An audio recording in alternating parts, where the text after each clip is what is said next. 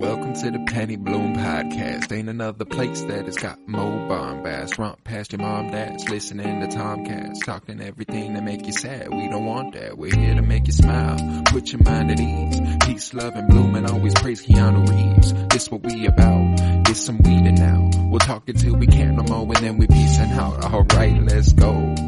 Penny Bloom Podcast. The Penny Bloom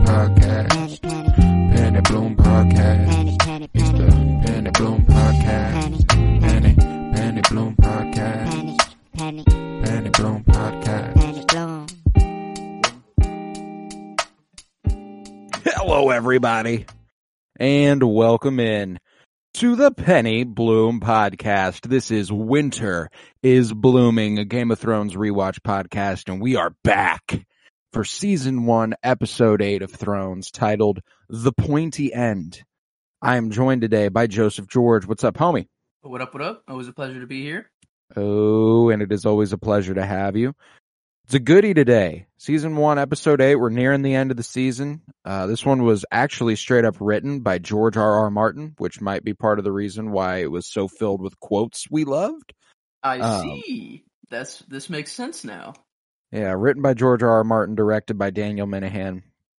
Twas a goodie. Twas a goodie. How how you feeling? How you feeling coming off of this one? Oh, this you know, I guess for like the first season, I'm like hoping I'm waiting to get to like episode nine because it just what happens at the end of episode nine, you know, just knowing that's coming. So like this episode, I'm like, okay, it's just another stepping stone to get there. I'm not really coming into the episode thinking like, oh, it's going to be anything huge. I don't really remember anything big that happened in it before. Pretty Other than- massive stepping stone, actually. Yeah. Um, and then now after I watched it, I was like, okay, this is actually like a far better episode than I remember. Um, like I, this is one of the more political, um, things are just fucking going crazy everywhere. It's going just insane. And Oh, there's dude, so many different war storylines. war Like, is it's war. afoot. It is war. Um, War it's, it's is crazy afoot. because like every time uh before in the show whenever like um Ned talked to Cersei and was like yeah I know that Joffrey um is is you and, and Jaime you know it's it's you and Jaime blah blah, like just f- like an Fucking idiot you know I'm like oh well he just started the war and then I'm like later on in the show and I'm like well okay well maybe this started the war actually and then I'm like later on and then like things in this episode and I'm like oh no this definitely started the war here but it's like it already started back whenever No, Robert died like that's war that's was brewing, man. war. Like Yeah, it's uh, it's it's been a long time. You could argue that Jaime pushing Bran that- out of a tower was war. killing Jon Arryn killing. Like we Like, might have I mean- started the show that's true in war. Like for like, it's it's a whole. It's basically all war. It's just been fought in a different way here in the first season so far. But Hmm. uh, man, yeah, this is a this is a goodie. This was originally released on June fifth, two thousand eleven. So a little bit over ten years ago. that's crazy I Uh, was 11 years old yeah, I was too. like that is nuts to think Yeah, I certainly was not watching this on June No. fifth, two thousand eleven. No way. Uh, yeah, like that's that's That's- crazy to think that like season five or six is when I jumped in, and that would have been like 2016, 15, 7? Yeah, even so, I was actually kind of young-ish, I guess. Now that I think about it, Yeah. Yeah, because season seven was 2017 yeah, it's- and there was a two year gap between seven and eight yeah, wow, that's great, man. What a, it's just going. That's actually kind of crazy. It's been going on for a lot longer than I thought. Just now, like 2011 sounds crazy. no what's that we say it. crazy is uh us pointing this out kind of like ripped a memory out from me i think i said i didn't watch this june 5th 2011 um i think i might have been there while it was on somewhere No like Maybe not this were watching it episode, or something, or but the, like, but an old one. I was Yeah. staying over at my grandparents' house for like uh just st- staying the night there for uh, my parents were busy. They needed a babysitter. I stayed at my grandparents. My grandparents have watched this watched this show from the moment it started till the moment it finished. Hmm. And uh wow. I think cool. I remember meeting Daenerys Targaryen for the first time when I was very very young. um, and being like, remember looking at the screen, Being, being like, like, "Ooh, pretty lady." then other things happened, and I was like, "Oh God, oh God, I'm gonna leave the room." Uh, This would be a cre- This would be a very different show as a kid. That's for sure. You would have no idea what's when going Jason on. When Jason Momoa is like, "Gracia," and he's like ripping the knives out, and he's he's, he's doing the gibberish, man. I don't know. Yeah, that's you know that is fair. I'm glad I didn't jump into it young. Actually, no, like, it- yeah, it, I- wouldn't there's have been probably a reason I can't remember that vividly. Probably bo- blocked it out a little bit. Hmm. Uh, but are you ready for something of a scene by scene breakdown, going location to location? Oh yeah, where are we starting? We're starting at the wall, baby. Let's go. Good John and. Sam. Yeah, John and Sam returning to Castle Black with their party, and uh, now a couple dead bodies, a uh, couple of corpses in tow. Uh, they're Benjamin Stark's ranging party. No Uh, Benjamin though. No Benjen, still no Benjen. I I had trouble remembering. Uh, I know we've been talking as though the next time we see Benjen is in season seven. Does Bran run into him when he's north of the wall? Is that ringing a bell at all for you? Benjamin to Bran?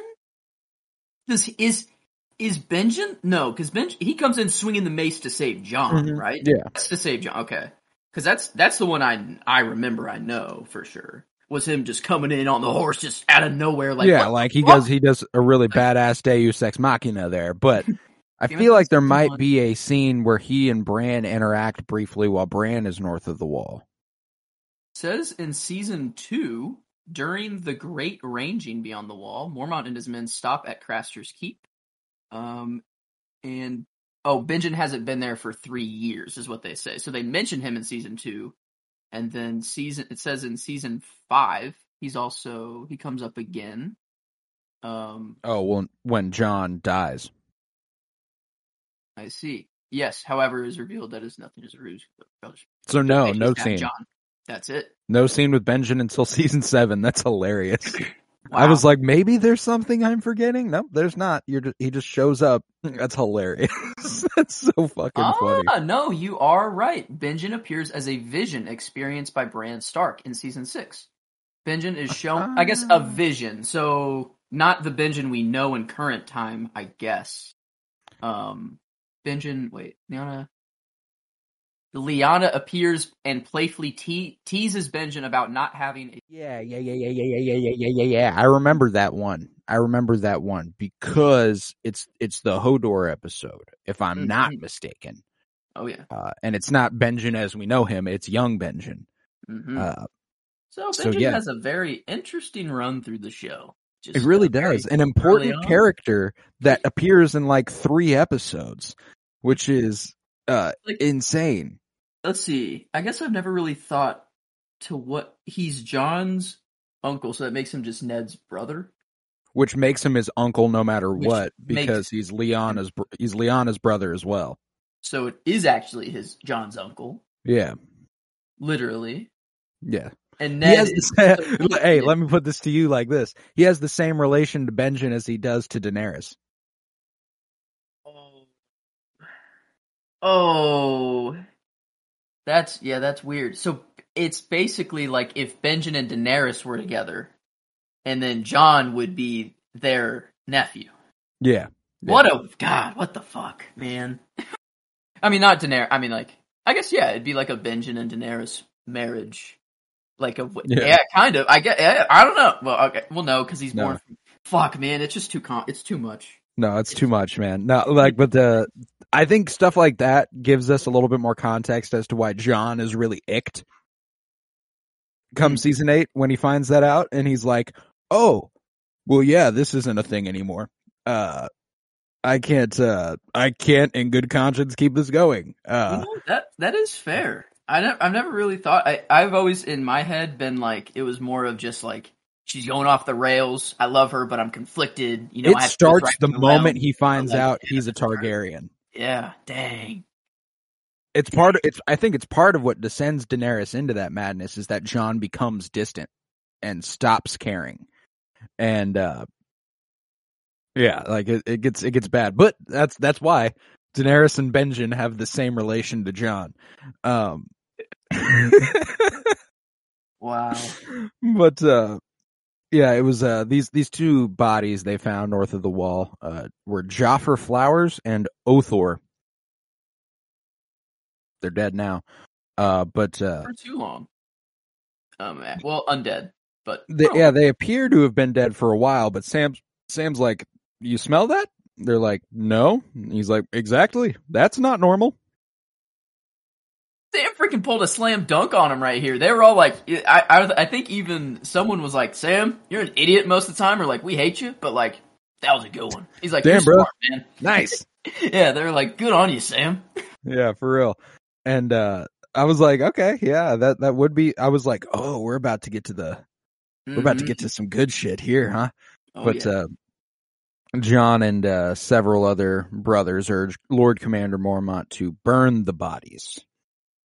As uh it could uh it could go it could go awry if you don't. And he's like, nah, we're gonna have Maester Aemon examine them. We need to learn what's going on. Which also has its merits. Has its merits, to be sure. Uh but next no idea that they're going to come back to life. And no, yeah, there's there's no reasonable explanation for that. Uh, it's not exactly something you can go, oh, well, just in case they rise from the dead as zombies, maybe we ought to burn these bodies. Uh, man, yeah, that's I don't know, but Sam, uh, Sam showing his strength here, and I think it's also um just cool that like he's now in. Like before, whenever they were bullying him, like all before he they they weren't brothers of the Night's Watch yet, but then after like everyone's taken their oath, it's kind of Mm. like they all now still we're like, brothers. they all still like hate each other. It's like brotherly hate now, though. It's like it's Yeah. yeah, it's just more of like um I don't know. It is it is just really cool that that everyone's just seeming like more of a group now. I'm just really excited to experience all this shit at the wall again, man, because he's here for five and a half seasons. until he dies. Yeah. Like, yeah, And then some, because he comes then- back to yeah. life in season six there. and then um, just goes even further. Fuck it, and then comes. Well, it's just down. like that's that's the point in the show. Like I, oh my god, whenever Jon Snow like becomes a fucking legend, you know, like whenever it's like, oh my god, this guy is a fucking like. There's no other way to describe him other than a legend.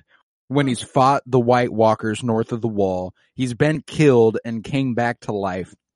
He then leaves the Wall because he did die and he goes and leads the assault on Winterfell held by Ramsay. And whenever him and Ramsay face off and he's like, you'd think the way the Northerners talk about you, you're, you're the greatest swordsman who ever lived. Like one that, type of shit, like that's crazy. The fact that John come that point in the show, he hasn't been home in years. And Ramsay's like, the way the North talks about you, man, you'd be a goddamn god. You know, like that's, that's some fucking Yeah. cool shit. Yeah, I mean, literally though. I mean, it, it. The people who have saw him come back to life. I mean, that. Why wouldn't you just follow that man forever way- after that? The way. Davos is like, he took a goddamn knife in the heart for his people, and everyone's like, whoa, what the fuck does that mean? Like, yeah, no, he did that shit. he literally took a knife to the heart for his people. There are some other people, yeah. Like I don't know. I have this poster that I always come back to. It's like the the end, the the group beyond the wall um, at the end, and you know, it like we're we're all like, yeah, John came back to life, and that that was all crazy and stuff. But like, there's a dude who's done it just like nine, twelve times, or so- you know, Yeah. like, and everyone's like, that's not a god. Like, I guess there are people that follow him, like the Brotherhood, and like, but they Yeah, don't. I guess yeah. they don't really see him as They a don't god. follow him, they're just like Yeah. homies with him. Oh, I guess because it's the, is it the fire god that brings him back? Is it Yeah, the the god Lord of of Light. The Lord, yeah. So I guess it's it's he worships them so hard that Yeah. he can come back to life. So it's like he's not the god, even in his eyes. So I guess it's it is a different thing. But yeah, I don't know, John. John, and, and that, there is a line in this episode. The one my text box is pretty full here of choosing through the lines, but one that is not in here. Um, that I just it's just so cool. Um, it's maybe maybe I'll wait to get to it so we actually have the exact Yeah, line because it yeah. is better. Um, but it's like it's coming up like right here, and it's so good, and it's such just a I don't know. I almost chose it as my favorite scene. Almost, it's such Oh, a no small shit. part. It's, it's such a small part, and you won't. I don't. I don't think you'll expect it. But um, All right, all right. No, yeah, there's a lot of good scenes at the wall here. But uh, next up, John is summoned to Mormont's chambers as news has arrived of Ned's arrest and imprisonment. And John's like, uh, "Alrighty, I think I'm gonna head out. That's it." Uh, Mormont's like, "Ah, before you go, remember that you can't do that now." Don't do Uh, anything dumb, John. Yeah, don't do anything stupid, boy. And uh yeah, he tells he tells him that uh Ned's been arrested for treason and John's like, "Give me that fucking letter. There's no fucking way." Uh he reads it and he uh, he attempts to head on out when Mormont tells him, you know, don't be fucking dumb. John's like, "But my sisters." And Mormont's like, "I'm sure they'll be fine." What comforting words. Yeah, they'll be fine. I mean, like, it's fair to assume that that Sansa's going to be fine. Maybe because she's the queen and all. Um, but like, that's just a very dangerous position to be in, especially Yeah, whenever man. you're fought. You know, but like, yeah, Arya. I don't know. I'd be scared for Arya. And I would don't- too. I guess uh, John gave her a little, or uh, um, Needle.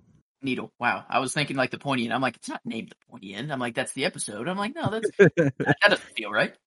Um, Well, the m- name for this episode comes from a very specific part in this this episode. is true.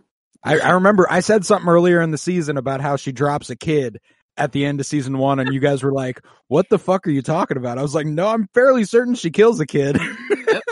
Yep, she. I guess. Yeah, that kid's dead. oh yeah, Like, it, it, does she stab him through the heart, or is it just like she stabbed him through like the middle of the chest, but I don't think anyone's coming by to help anytime soon. Yeah, that's This kid like- might suffer. So that's like Arya's. This is Arya's first. Wow, that's nuts. Is Ooh, maybe we keep maybe we keep count there. An Arya list- kill count. Arya's list. That's nice. Yes, we do need to keep an Arya's list. Do we know the name of that boy? Nah, just some fucking kid. farmer's boy. Yeah, he just showed up. He, he was like, "I'll take that," or like, I'll, or it was like, war, He was like, "Oh, I'll get a reward for the from the queen for this." yeah." Uh, and she was like, "Sykes."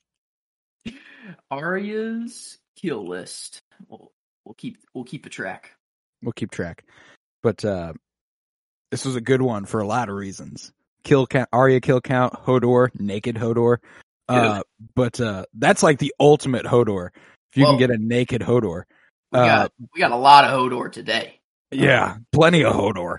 Uh, but uh, la- later on up at the wall, Alliser Thorne taunts John, uh, you know, being like, "Oh, not just a bastard, a traitor's bastard. What a what a rarity." This is the line right here. This Oh, yeah. line right here. Dude says it and then just smiles at him. Like, I mean, just pure dick move, knowing full well. Like, dude is just coming out here just to bully this man in front of everyone. He's trying to get him to the point where he can legally kill him. Yeah. And I was, That's I was- fucking insane. The fact that he's like, I'm trying to goad this man into trying to kill me so that I can legally hang him. Mhm. That's my I- goal.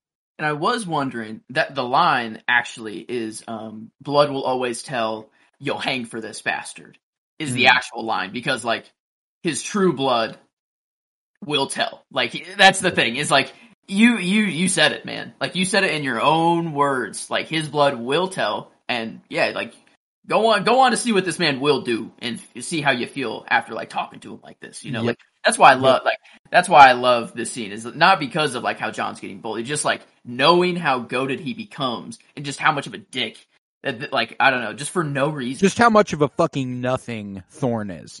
And I was wondering if, um, like the Lord Commander put him up to it. Was like, um, like don't do anything stupid, John. And you know whether he was like, hey, like just go antagonize John, see see what happens. Like he's, in, I don't know, but like no. And then I'm like, no, I don't want to give this guy own. any credit. This is just pure dick move. Mhm. Like Yeah. just like oh my god. Well, I love one of my favorite things. I also love this scene. I almost went with it for my favorite scene, and uh, in fact, I'm still on the fence. I think it might might end up coming back around. Uh, but the fact that there's no hesitation, John just rears up and is ready to stab this man.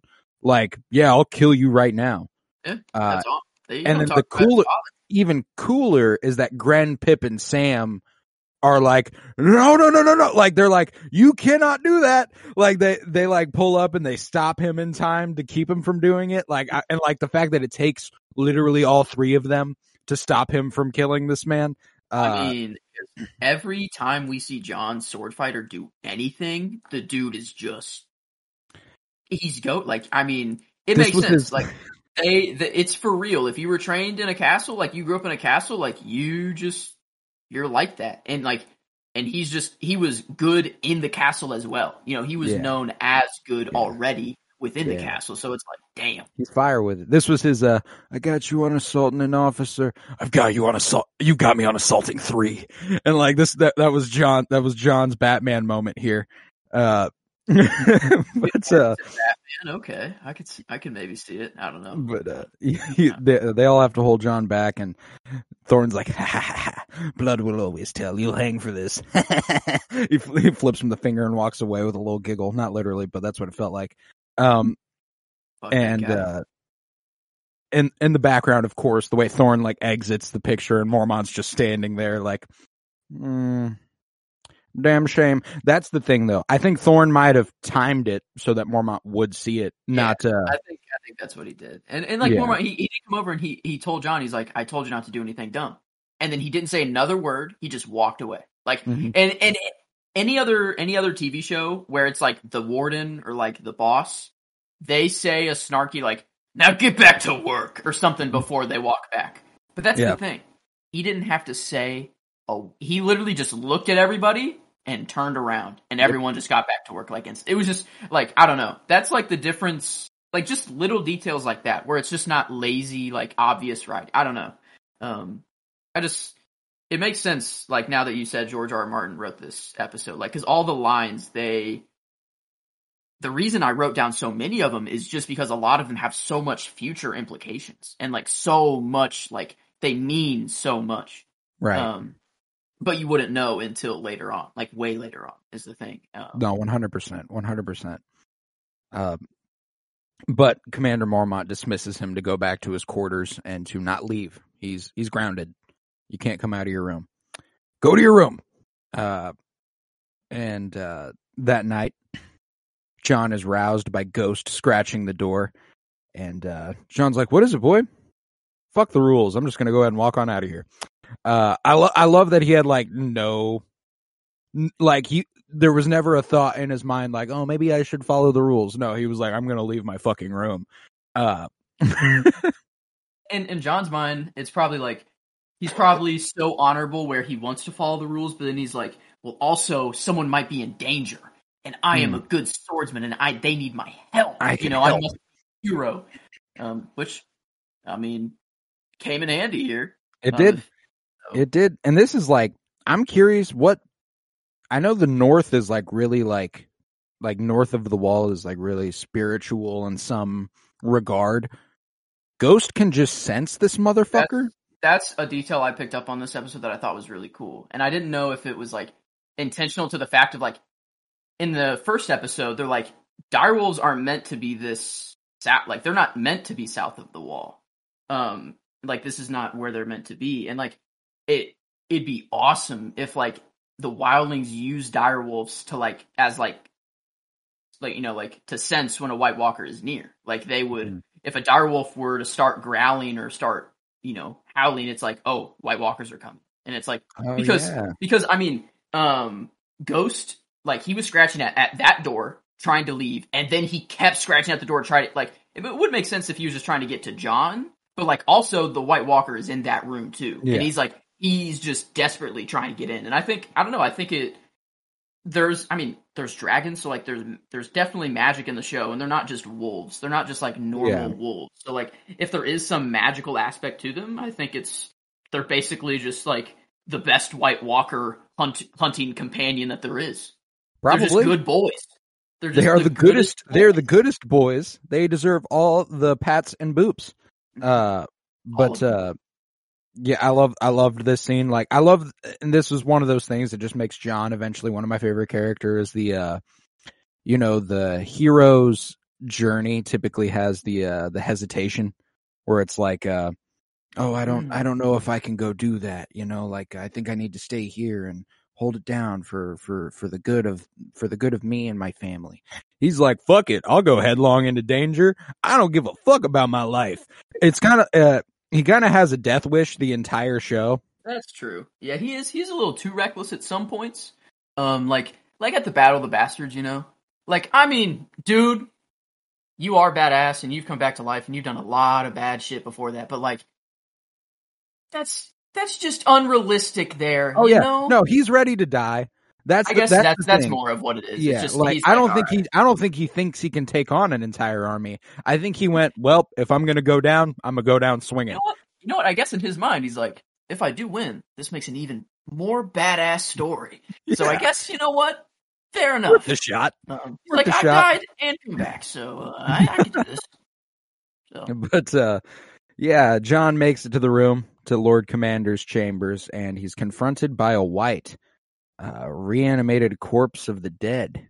It was uh, either either that uh, Olaf or uh other fuck fucking guy, can't remember uh Othor or Jafer Flowers, one of those guys.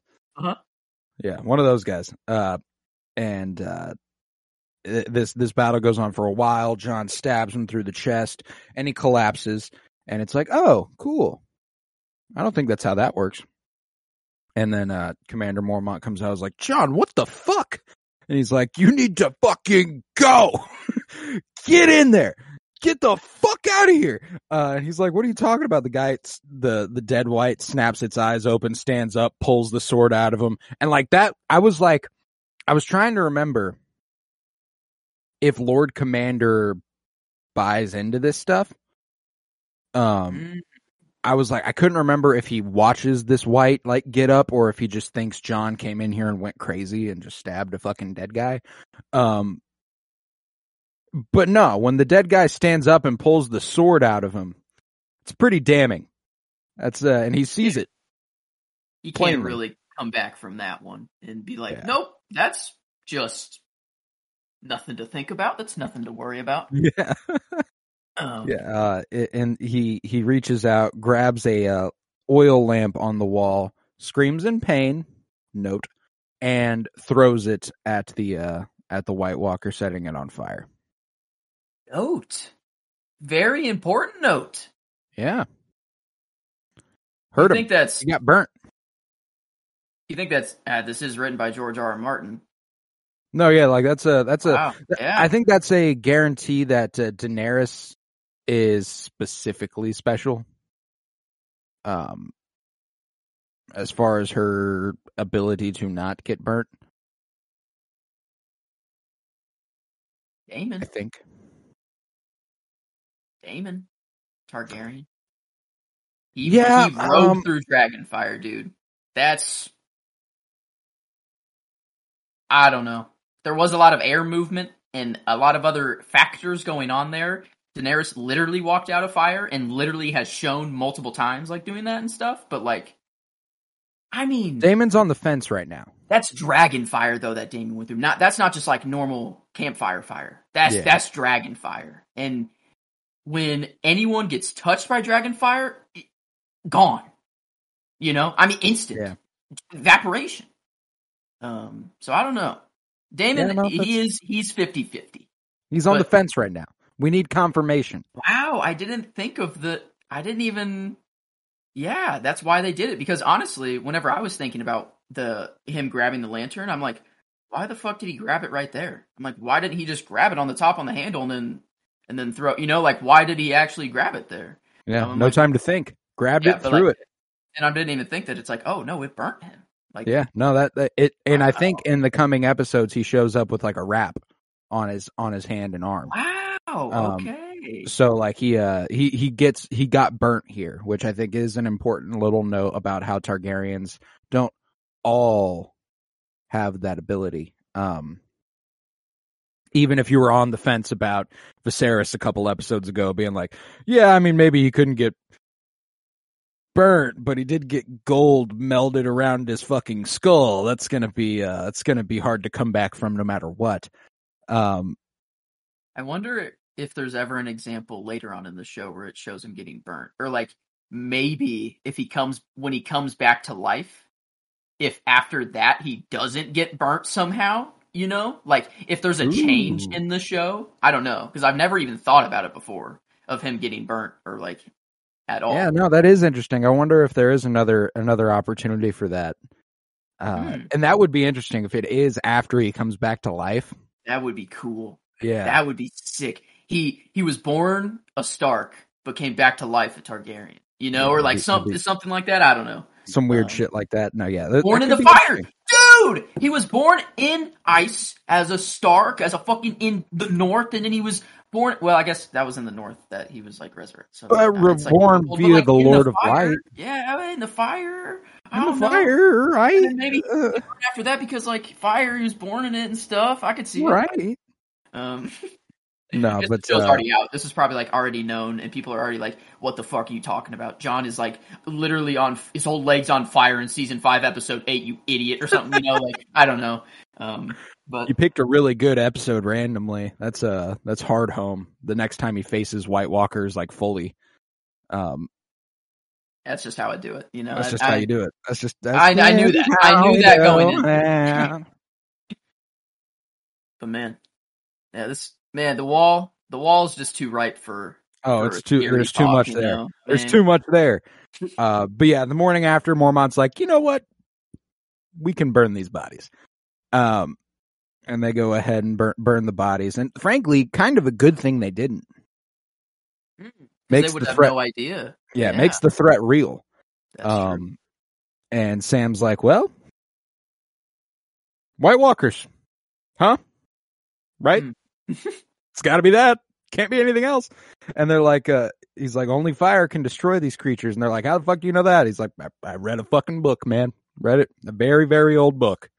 Mhm. Uh, and they're like, what else does it say? And he's like, well, let's just say, I hope the wall is big enough.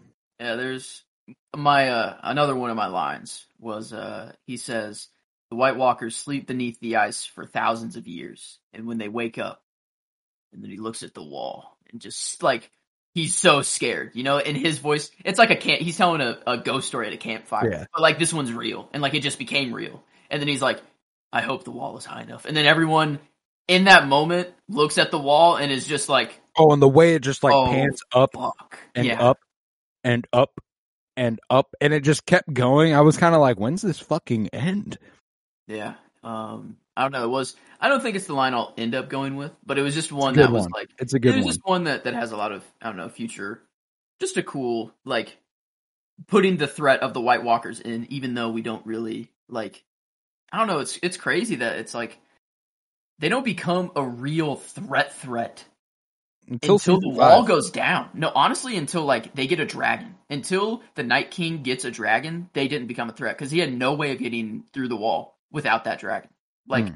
honestly, that's really the time where it's like, oh fuck, now we're. Well, that's when he becomes a threat to the kingdoms at large. that's that's what I really meant. okay, like, yeah, I was gonna say he becomes a threat to the characters we Oh. like in No, season yeah. fo- four, I think. Yeah. Uh, I meant- 'cause I there's meant that Yeah, there's that episode that ends with Samwell like cowering behind a rock as the White Walkers walk right past him, and they're like they just like shriek at him and then walk away. Like I don't know, like they were like warn your fucking friends, buddy. Yeah, I guess. Do it. I guess they have some like con- like actual consciousness to them, or they're just evil as fuck, and just that's what they do. I don't know. Well, they they obey all the commands of the Night King. He That's controls true. literally It is- all yeah, of them. It is just it is just him, actually. But I don't know how that works with like the White Walkers themselves instead of like the whites, all the like skeleton soldiers, they obey the will of the Night King. But like the big dudes with the long white hair coming through, like I feel like they can kind of think for themselves a little bit. Okay. Or maybe the the White Walkers is just kind of like a it's like a sentry, just like a slave, you know, like all right, just just go kill yourself in my name, you know, just like Yeah. it doesn't just go fight. And then Yeah. the the the like captains is like his actual brain, like actual thoughts, and he's like Mhm. using them as like like The White Walker don't know. capos. yeah, I'd say like it's just more of a strong mind connection that he has with them And rather I keep than all sitting the. at his desk. He's like, you know, these things you do for me, I really do appreciate it. Yeah, Go, I mean go fuck yourself and die. the Night King is. I mean, basically the ultimate Godfather. Yeah, the ability ultimate- to rise the dead, to, to rise the people that you killed to join your army. Your army only grows, even if you die. all the foot like- soldiers. That's the thing. That that I'm uh, if so the only way a White Walker dies is like Valyrian steel or dragon glass. That's it. If they're if they get if they get shattered into like ice, they're gone. You know. yeah, If they just get stabbed with a regular sword, they can eventually come back. You know. I don't even think a regular sword can do anything to them. it just like, I don't even think you can. I don't even think you can pierce them with a regular Oh, sword. I guess like the not. I guess the the undead people. I guess that's where I have the confusion. A White Walker is that like the captains, and like that's or or is a White Walker just like a person that came back to life? the White Walkers are the captains. The Whites are the the foot Okay. soldiers. the whites. So the whites. Oh no, the And that- whites and- can be killed by normals. They yeah, I think they can. just be killed Oh, and maybe this is something that evolves over the course of the show. Because I do think there's a point where the whites are just getting. Maybe they they can die, but they can be reanimated. I Maybe once they're yeah. deaded with Valyrian steel or dragon glass, they can't come back. I think that's what it is. That's what keeps them dead. You either burn them, Valyrian steel, or dragon glass. That's like the Hmm. only like the three ways to ensure a death. If not, the Night King can just be like, "All right, you're back," which is nuts. Like, yeah, crazy. Jesus. Dude's got too much power. I don't know. It's crazy that I'm like actually getting like I'm getting a way deeper understanding of the show. Like now. Oh, yeah. Well, and that's kind of what this uh what what a rewatch podcast will do for us, you Hmm. know, because I've watched the show a few times, but I've never, Never talked about every single episode. You know what I'm saying? Like I've I've only ever just watched him like, yo, big moments, big moments, big moments. Let's talk about them. You know, like we're talking about every tiny little fucking thing. that's true. Uh, yeah, fair enough. which which is huge. Uh, but that did conclude the story at the wall. Uh, next up, we're at the Eyrie for a brief scene where Catelyn is furious with Lysa. Uh, you know, first for Lysa not immediately telling her that Ned's arre- about Ned's arrest, and second for refusing to consider summoning the Knights of Vale for war. And Lysa's like, "No, they killed they killed my husband, which Cap, you killed your husband." Uh, Wait, that gets revealed later that her and Littlefinger killed her husband to frame the Lannisters and start the war. Littlefinger really orchestrates this shit. God, I didn't even I. I don't even think I really ever realized that. Maybe I don't know. Maybe I just whenever I that was revealed, I just didn't. It just went over my head. You remember later on when Littlefinger comes to the Vale and she's like like Oh all God, over him. No, wait, yeah, that's right. Oh my god, no. Oh. Fuck. Dude, this Yeah. show, oh my god. They Wow. they recontextualize stuff like crazy because yeah, she's just lying her ass off here. She she poisoned her husband and Littlefinger was- told yeah, her to. Because I was wondering, I was like, um, even if you don't want to like, um, if you don't agree, um, to sending out all of your men to go fight whatever, like you still tell your sister that like your, her husband has been arrested for treason, you know, like you still just go to your, like the Raven wasn't sent to you. Like she literally, like, are you kidding? Like, Yeah, are you fucking nuts? like it was meant for her through you. It was just, Yeah. you know, sent to the Vale and it was very important, meant to hand to you only, you know, like I don't know. Just yeah. Now I hate her even more. oh yeah, Um, she sucks. She's just terrible. Uh, and she is actually a, a Star Wars crossover, uh, in a, in a microscopic role in Star Wars The Last Jedi. Really? Uh, she's one of the first orders, like, people at a desk, like, so they have one person approaching via fighter, you know, like she's at the very beginning on the Uh, of dreadnought. she's Empire, dude. Yeah, yeah, she's, oh, uh, yeah, she's first awesome. order. Uh, yeah, so a little, little Star Wars crossover there and not the only one of the episode. Fun fact. Oh, Uh, we will get to more, but, uh, yeah, so basically Lysa's just being a bitch here. Uh, says that she wants the Knights of the Vale to stay in the Vale to protect her son. And that's just kind of it. That's, that's it for the Eyrie. That's, that's all that we get there. And, you know, uh, I guess like she did have some point. She was like, "I want to protect my son. He has to Yeah. grow a lot in order for him to be a ruler, you know, at all." So like, maybe war is not the best thing, but then also at the same time, it's like started this shit in the first place. So yeah, what I want. So um, that's yeah. So it's like to Catelyn, it's like okay, maybe you have a point. I'm still pissed. Like fuck Yeah. you still, but like uh. But then Ugh. actually, reality, it's just fuck you. No, sucks. yeah, it's uh, it's just fuck you. It's just fuck you. Lysa's a, well, she's also she's also nuts. Like she she has her reasons in her head. She she's right, you know, but uh, she's she's just wrong. She's just wrong in all sorts of ways.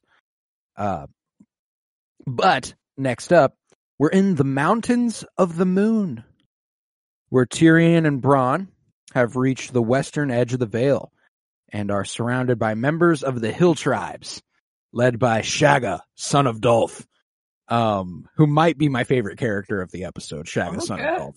Uh, he's not, but I love Shagga, son of Dolf, and he is our other Star Wars crossover, appearing in the very same scene as Lysa Arryn, As Um, a first order person, or as a First Order captain. He's Captain Oh, Canady.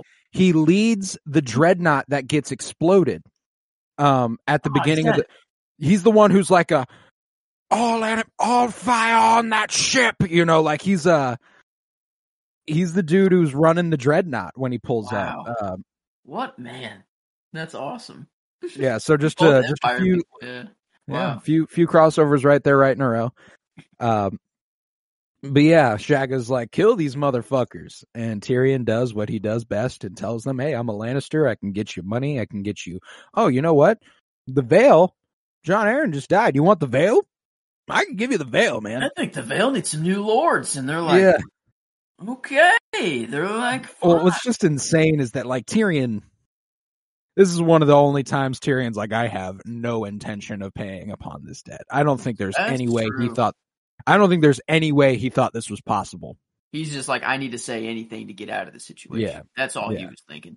Um, but no, I'm get like Tyrion, Peter Dinklage. Um, he's getting my second performance nod of the season.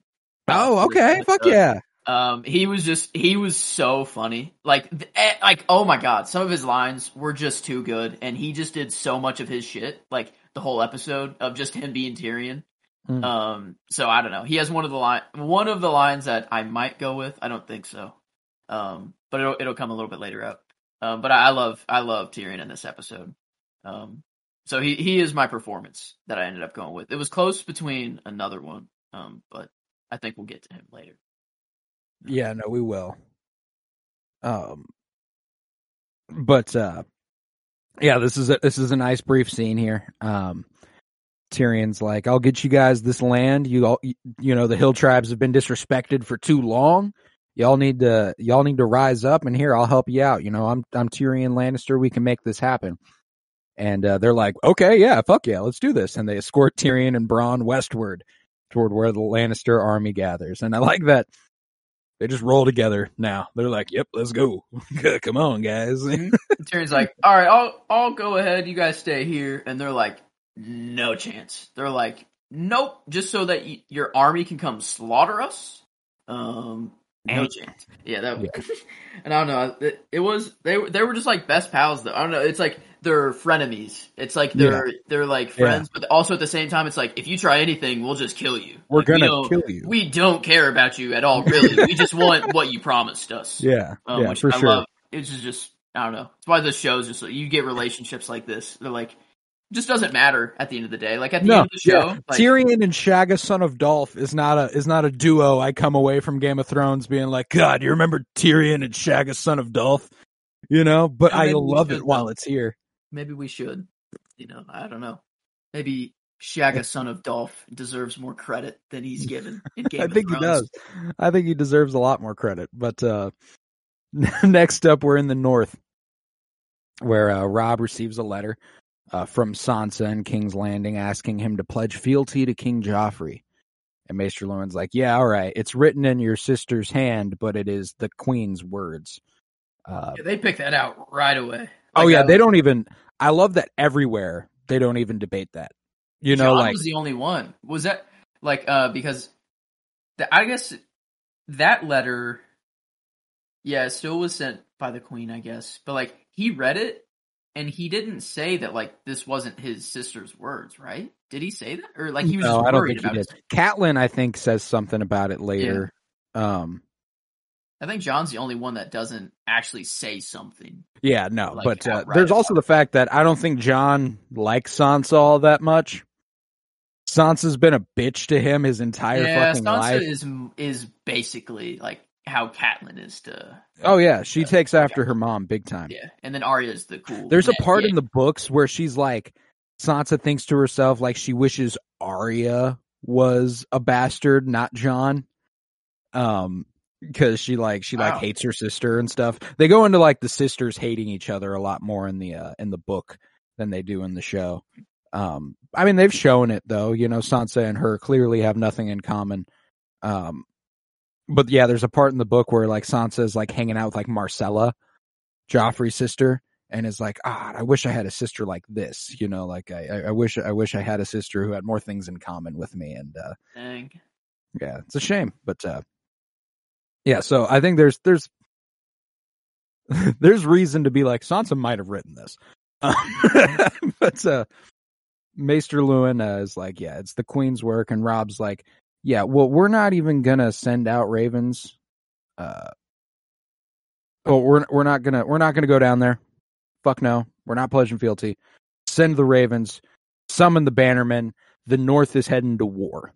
Um, instantly. Dude Yep. was like, "Well, I'm the the current, you know, liege lord of Winterfell. I got to protect my father's honor." Here and I really do think he waited until he couldn't anymore. Yeah. You know, Yeah. like he he could have been impulsive and gone to war earlier.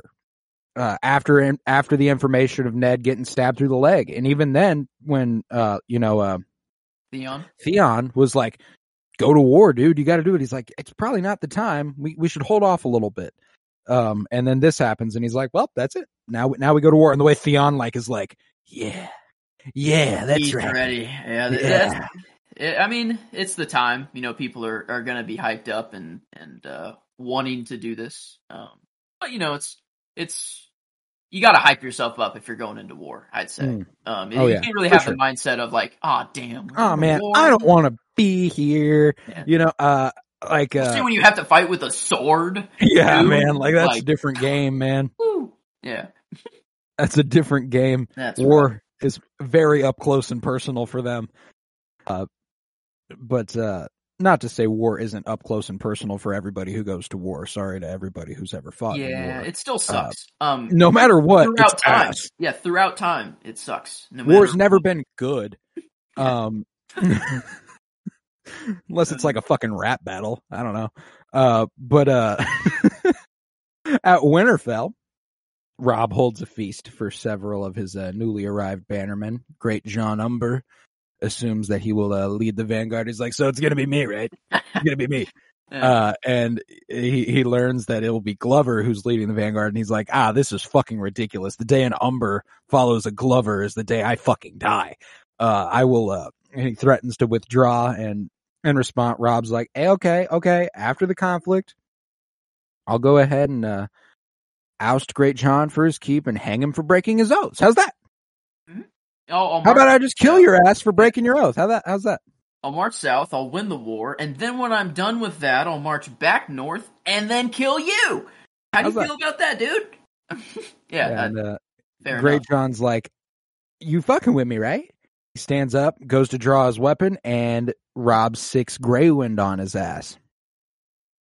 Is it uh, like?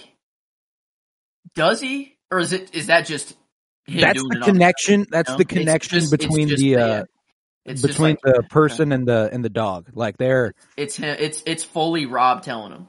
oh Like, yeah, Robb was like he Robb's probably like, let out a little, you know, like some, mm, mhm. little snap at the side of his. At, yeah, Just like, two of them.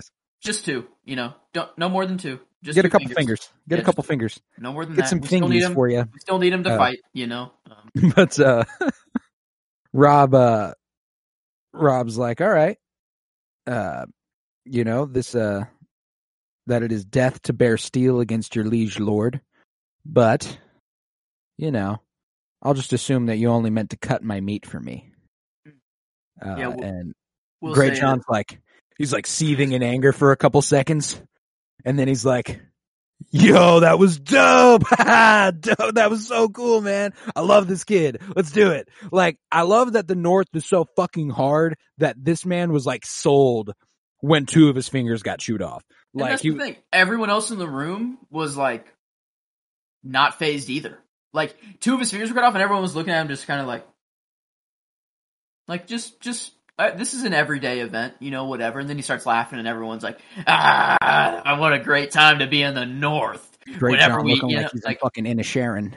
Yeah, not So gonna lie, that this went right over my head um, every time that I watched it. Uh, even repeating it twice, uh, this rewatch, I still didn't really understand it. I thought Robb was trying to diss him somehow um, by saying he was like a butcher or something. Was like the first impression that I got of it, and then I had to read on the wiki that it was just him being like, "No, I I won't kill you. I'll just say that you were, you know, going Yeah. to cut my meat for me."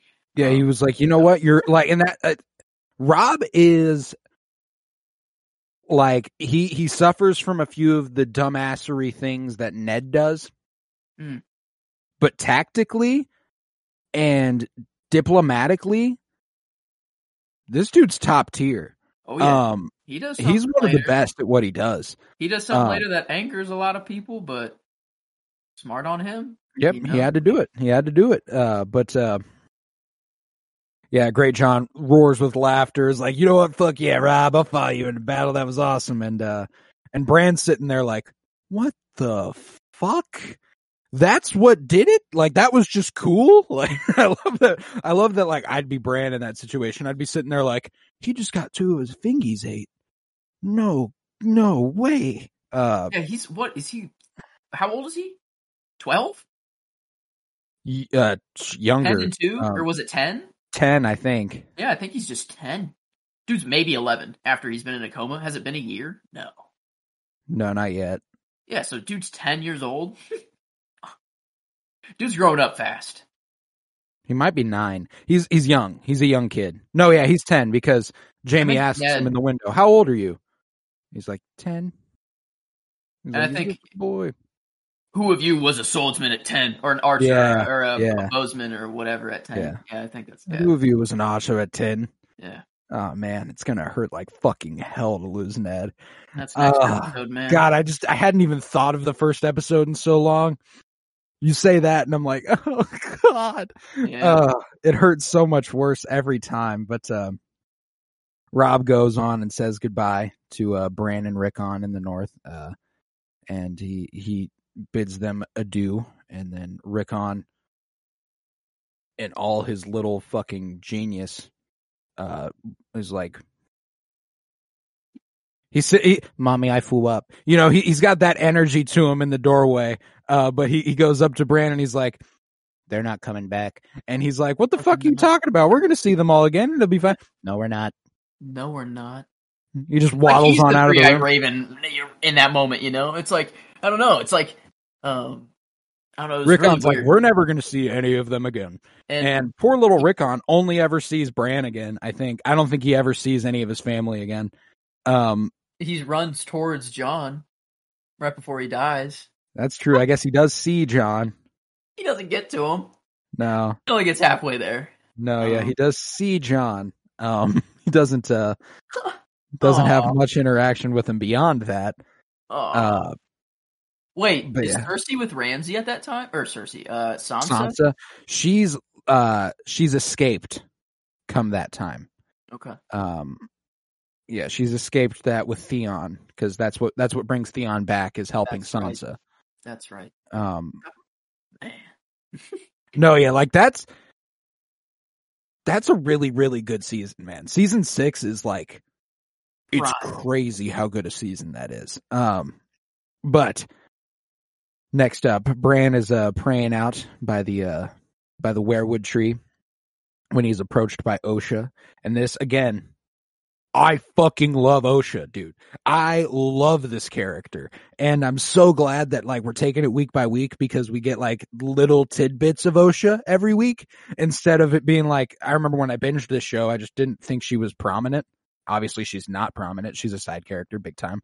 But, uh, getting a little scene with her every week is, is super fucking cool. I like it. But, uh, Osha's like, uh, can you mind if I pray with you? You know, uh, north of the wall, the old gods are the only gods you know, this it's all there is, and she laments this that the South has lost touch with the past, and they cut down their weirwoods years ago, and therein the Northerners will not be protected. She's like, uh, that's that's why Northerners never do good when they go south. The weirwoods don't exist down there anymore. Um, which holds a little bit of merit, I would say. Uh, they never do well when they go south. Um, that's true. That is interesting. What whether like Cause wasn't the Night King created with like the root of a weirwood tree or something? He was like created with dragon, dragon, glass. glass. That's right, it was dragon glass. Yeah. Okay. No, yeah. no. But uh hmm. At yeah, the base like of a weirwood tree though? I feel like a tree was involved Yeah, no, yeah, he was late he was he was up against a weirwood tree when that happened. Well, Uh there's some connection there for there's sure. a little bit there's a little bit of something there, but uh she's like, "But it's probably good to go ahead and head south. Yeah, nobody knows what the fuck's going on up north. It's getting bad. It's getting bad out there." And uh they're interrupted when Hodor and all his naked glory pulls on up. Uh, how many Hodors do we get in this scene? Just one. Just It's one just- Hodor? just a single Hodor. Just like a, a 'Cause he like pulls up. He pulls up and he doesn't say anything. Right? He just stands Nope. there. Yep. Uh, and then they're like, and Osha's like, "Oh, there's giant's blood if I've ever seen it." Oh, this That's man. it. And uh, I love that Osha's like, "Aren't you a beautiful big man? I love this guy." Uh, and Yeah, uh, they, they definitely. I mean, come on. oh, I They, mean, come on. it had canon. Hoda. Hodor and Osha Osha. Yeah, for sure. head canon. But uh Bran's like, Hodor, come on, man. I don't want to see your dick. Uh and uh he's like, Hodor, and he runs away. And uh curious, Bran's like, Are giants real? Do they live beyond the wall? And she's like, Yeah, they do. That's a that's a real thing. Uh many other beings as well, though, not all of them very friendly. Uh and she asserts that the army Robb has gathered should be marching north, not south. I was like, oh, okay. Osha's one of the early ones who's like, we got a threat to the north. You better go. Um, I really, I really like it. I really like it. Uh, I'll, I'll just continue to love Osha's character. I can't wait till there's finally an episode where I can like confidently go, she's my favorite, you know, because while I do love the character consistently, there are just, there's just an undeniable one in this, in this, uh, Without a doubt. It's Yeah. without a doubt. Yeah, Uh, there's just it's just I don't know how you can I don't know how you cannot. But uh next up, Catelyn and Sir Rodrik intercept Robb's army in the neck as it uh, presses southward, and Robb initially exclaims with excitement upon seeing his mother, but stops short of embracing her because you know all the Bannermen are present. He can't look like he loves his mom. Um, that makes him look weak. Oh, you love your mom, boy? You're a pussy. Um, but uh, Catelyn uh, looks at her son with understanding, later embracing once everybody's left the tent, and is like, "Okay, I get it, I get it." Uh, Didn't want to embarrass you in front of all the boys, honey. You know, like, know, it was it was it was really cute. no, I love you, I love you. She starts kissing his cheeks and stuff. Uh, but uh, she, she tells Robb uh, he has no choice but to go to war. She's like, "Yeah, that was it. You know, like you made the right call. This was there was no doubt that this is what had to happen." And uh, she's like, "However, uh, because you went to war, you now cannot lose, lest my life and Ned's life and Sansa's life and Arya's life and everybody's life Um, be no- gone." yeah, no pressure or anything, but now that you started war, you can't lose, dude. Oh, and I loved and like Robb's response was fucking badass. The way he was like, all the more reason to fucking win. Then, you know, like he was like he was like, no that fucking problem. simple. Then he says that makes it Yeah. simple. Oh God, what like Father died. ah, That's why it hurt. That's why the red wedding hurts so fucking bad because this dude, he was a fucking real one. Like Robb is good at what he does. young Ned.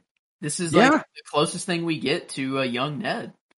Um, cause like I- imagining Ned in his glory days, like fighting alongside Robert, like young. Um, I don't know, just like while he's in his prime too, would be just badass. Like a whole, like we get a glimpse of it, like whenever he's defending, you know, uh, Lyanna and at the tower for a little bit of young, young Ned. Who Hmm. the actor that plays him is that like a crossover of something? I feel is that He's in the Lord of the Rings Rings of Power show. I knew I saw him somewhere uh, for Yeah. some reason. That was just a, He's a in Rings of Power. I think he's he might be in something else, but I know he's in Rings of Power. That's what I was um, thinking about from though. But but yeah, I don't know. It's it. I don't know. Seeing uh like Robb, he's. I don't know. It's it's not like he is Ned. He is still his own like character for sure. I don't just want to say like he's just young Ned because that, that Right, right. The credit that that he deserves. But it's like it is just kind of the closest thing that we can get to like what Ned was like um if we were to see him in his prime. No, for sure, for sure. No, I'm looking at Young Ned's IMDb. He's been in a few things. Oh really? Um, Mindhunter. Have you watched Mindhunter? yeah, actually, yeah, he's in, he's in Mind Hunter. He's also in the new Kingsman movie from last year. Maybe. Okay, wow. Maybe like all of these were it. Yeah, That's- no, like you you've probably seen him in a few Yeah. things. I was like, I read all those, and I was like, I think Joe is likes all of Yeah. these things. So I was like, all Okay. right, yeah. Um, Uh, okay. he's he's been around. He's been around. Uh, young Ned. not a lot. Fine. What's crazy too is not a lot of acting credits. Like this dude's got like uh here, let's check. 17 acting credits and you've seen 4 of them, which is a pretty good percentage. Wow. Um Maybe I like this dude. Just I don't know more than I think. I more, more, more than you know. to him. I don't Uh, know. Yeah, but uh later on Robb and his lords are debating on the route of their march, which way to attack at, and uh, whether to march directly against Tywin's army or against Jaime's army besieging Riverrun. And uh, to get to Jamie, they need to cross the Green Fork of the Trident. And what they'll need is a bridge. And the only way they get that bridge is from Walder Frey. This is a problem for two seasons Yep. and it kills him. I couldn't believe it when I heard this. I was like, holy shit, Yeah. it's the first thing he deals with. It's it is if they get this, that's the thing. Is like if they do get get the bridge over Walder Frey, they like they get a big up like upper hand. So like they almost win the war if this happens. Yeah. The red wedding is like what solidifies the loss. You know, Oh, like yeah. it's like it's like it is do or die there is like is what it happens to be, which is way cooler because like I've always thought of it as like it was just them dying there. It was just an out of nowhere like they just died, what the fuck. But really it was like if they would have won, it changes everything. Like Yeah. if they don't lose there, then like things are way different. Yeah. Uh, It's, it's a, a different, a different world it could be over in Westeros. Mentioned right now. Like it was Yeah. The first time, the first episode, Robb declares war. It's the, it's one of the first things he deals with with his bannermen. Like that's crazy. Uh, but a Lannister scout is captured and pulls on up and they're all like, oh yeah, let's kill this motherfucker. They're like, uh, Steph, let's fucking go. Like, yeah, everyone's getting, I don't know, it feels like a hype. Yeah, they're like, yeah, like everyone's so excited. Uh, and Robb's like, hold the fucking phone. How high'd you get? How high'd you count? Uh, and he's like, I got to at least 20,000, which cap, they have 18,000 people in their army. Hmm. Yep. Uh, so like, uh, this guy's bad at counting. And I know you're probably not literally counting one, two, three, four, five, six, seven, eight. Can you imagine if he was doing that? Like he was like literally counting heads. Uh, what the, it's probably like you know you got camps you estimate how many people are in each tent. and then you then you kind of just so roughly 20,000 is what he lands on and uh Good and. Robb's like on him actually, good estimate. Like, oh yeah he did he did pretty good That's like actually pretty fucking good. He did pretty good it was it was rather impressive here but uh everyone's like all right well let's kill this guy You gonna kill him, Robb? And Robb's like, no, no, no, no, no. You see, tell Lord Tywin, Tywin, winter is coming for him. 20,000 Northerners marching south to find out if he really does shit gold. That's my line. And Robb's my character. I was going to add it in my text box as well, but then I saw that you had it, and I figured maybe to not add another line. Um, to choose from, uh, I'll I'll let you claim it over there. But yeah, this what a line, man. Uh, like, and is this? I'm curious if like this does come back to bite him. If this is why the Lannisters, like, does this tip them off to go to Walder Frey and or does Walder Frey do that all on his own? What? Why does he? No, have- the Lannisters, Tywin sells Walder Frey on that. Like that's a, that's something. Uh, well, it's also Roose Bolton. He's also involved in it. Oh, um, okay, that's right. Yeah, Wow. there's a few things like. It's like some conspiracy against the Starks because I don't think this does it necessarily. Um, I think Tywin's smart enough to know that that's something they would need to do. You know, he's tactically he's tactically intelligent enough to recognize, okay, well, they need to cross at the twins. That's a thing they need to do.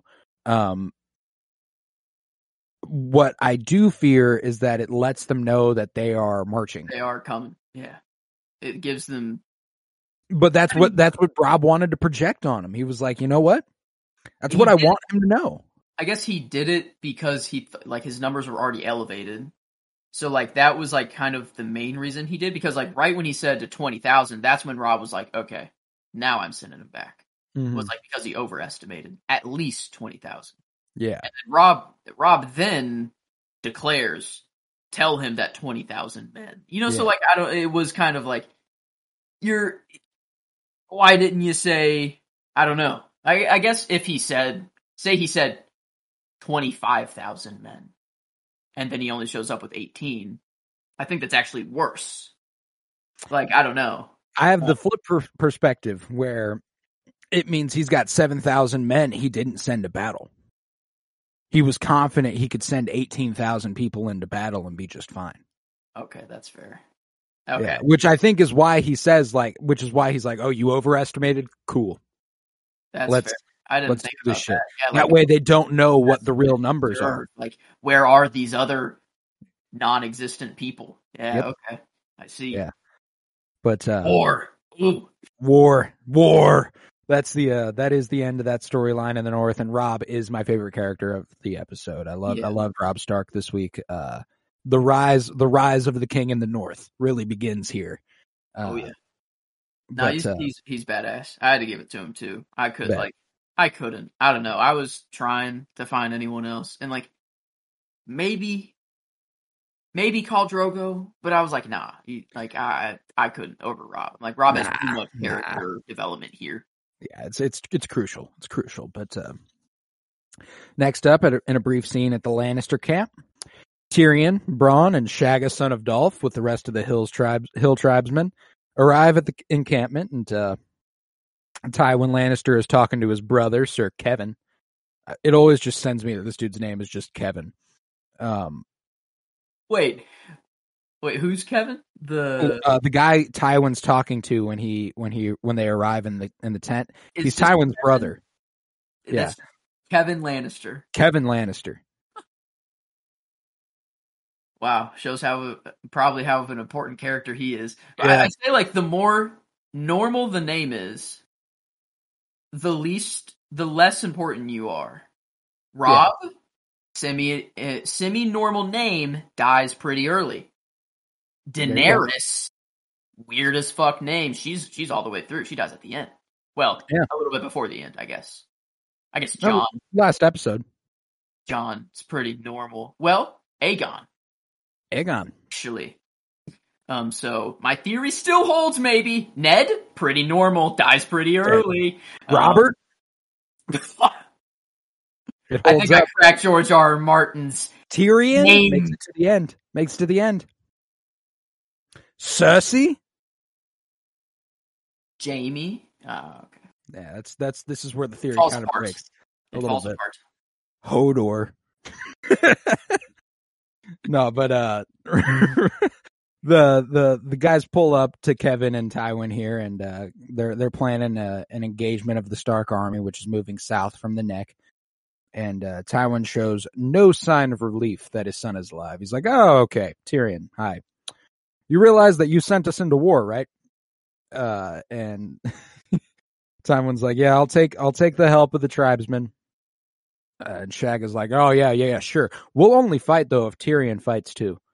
Um, I love how And- like Tywin is like, "Yep, deal. Yup. Like, if he dies, good. If not, whatever. Like, at least my son's Pretty doing sure. Isn't this the battle where he gets knocked out at like the very beginning by one of his soldiers and then just sleeps through the whole thing? I think this is where is this where he gets the scar, or is that later? on? No, that's at the Battle of the Blackwater. Okay. Man, he does fight a lot. Actually, now that I think about it, um, he fights a little more than I thought.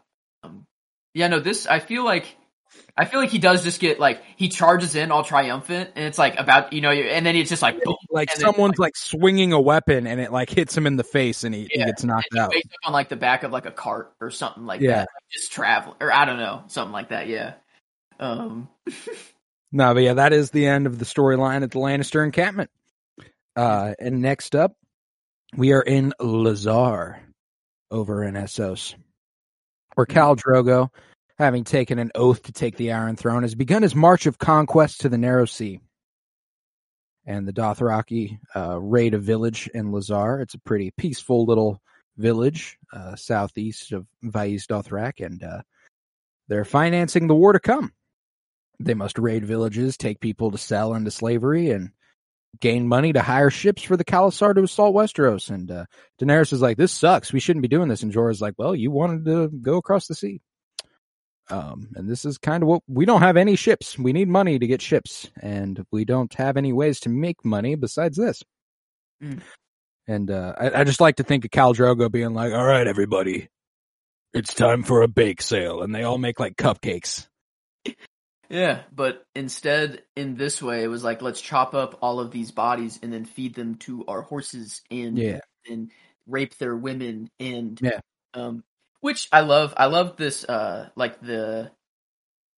I don't know the story. I don't know what I'm trying to say, but like the the queen keeping the the king in check. You know, oh like, yeah, the yeah. king is just doing what a king would do, you know, going to war, doing what he thinks is necessary, but then the queen being like, "Holy fuck, no! Like, what are you doing right now, man? Like, come on!" and this is what this is what sets like this episode really sets Daenerys down a path that's like like this is what she does.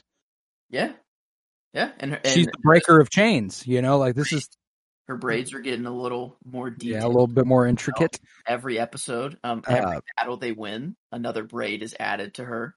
Just it, which is just so sick, and like she continues it all the way through the show. Oh yeah, absolutely. Um, But uh yeah, she uh she orders the the reaving and raping of their women to stop. And uh the Dothraki are like, "Yo, it's the spoils of my victory. doing What uh they go. what am they I to do?" snitch. Yeah, they literally go snitch to Drogo. Like, dude, at least he's like telling us we can't even rape these women right now. Like, what? What are we supposed to do, man? Like, what? Al Drogo's like, "Excuse me, wife. Yeah, My men here tell me that you uh you're against what we're doing here." Uh, Mood of like, my life. We are at war, and you're telling me that my men can't rape these lamb women. and, and and then she's like, "Yeah, no, I did do that actually." no, yeah. See, I've claimed many daughters this day. Yep. They are mine now. Uh, and uh, if you want to mount them, go ahead and marry them. How Yeah. about that one for yeah. you? And I love the way Cal Dro- like this is a sign that Khal Drogo is like down for her. Yeah. The way that he's like, fair, okay, yeah, go find other women to fuck. Um, he's like, He's like, and He's proud of her too. He's like, he's like, damn.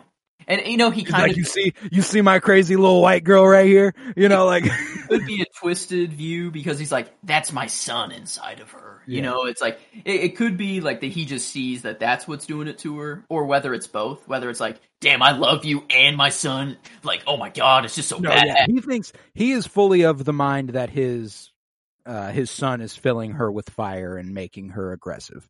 Mm. Um, And he's like, yeah, you see that shit? See this crazy little white girl? It's my boo right there.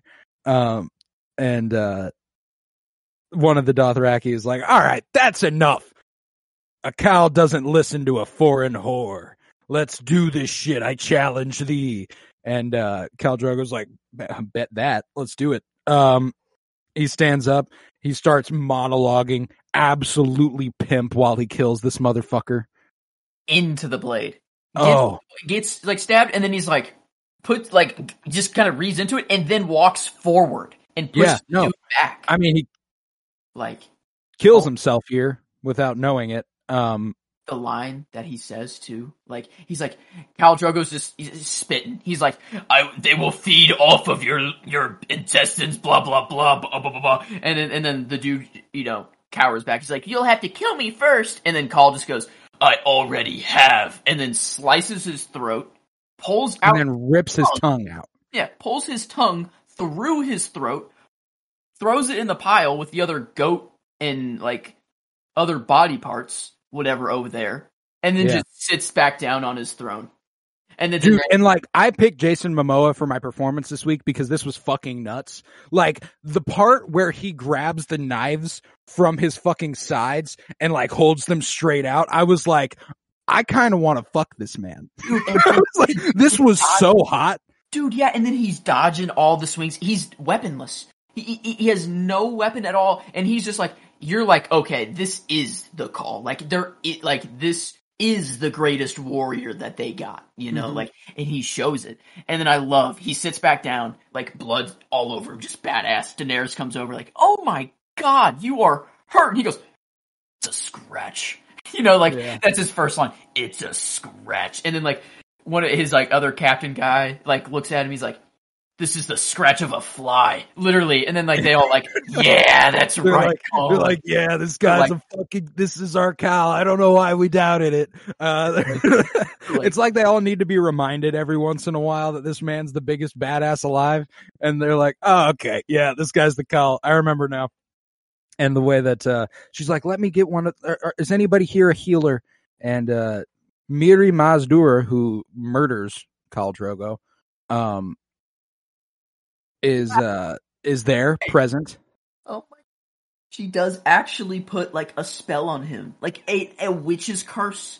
Actually, Yeah. the dude was No. right.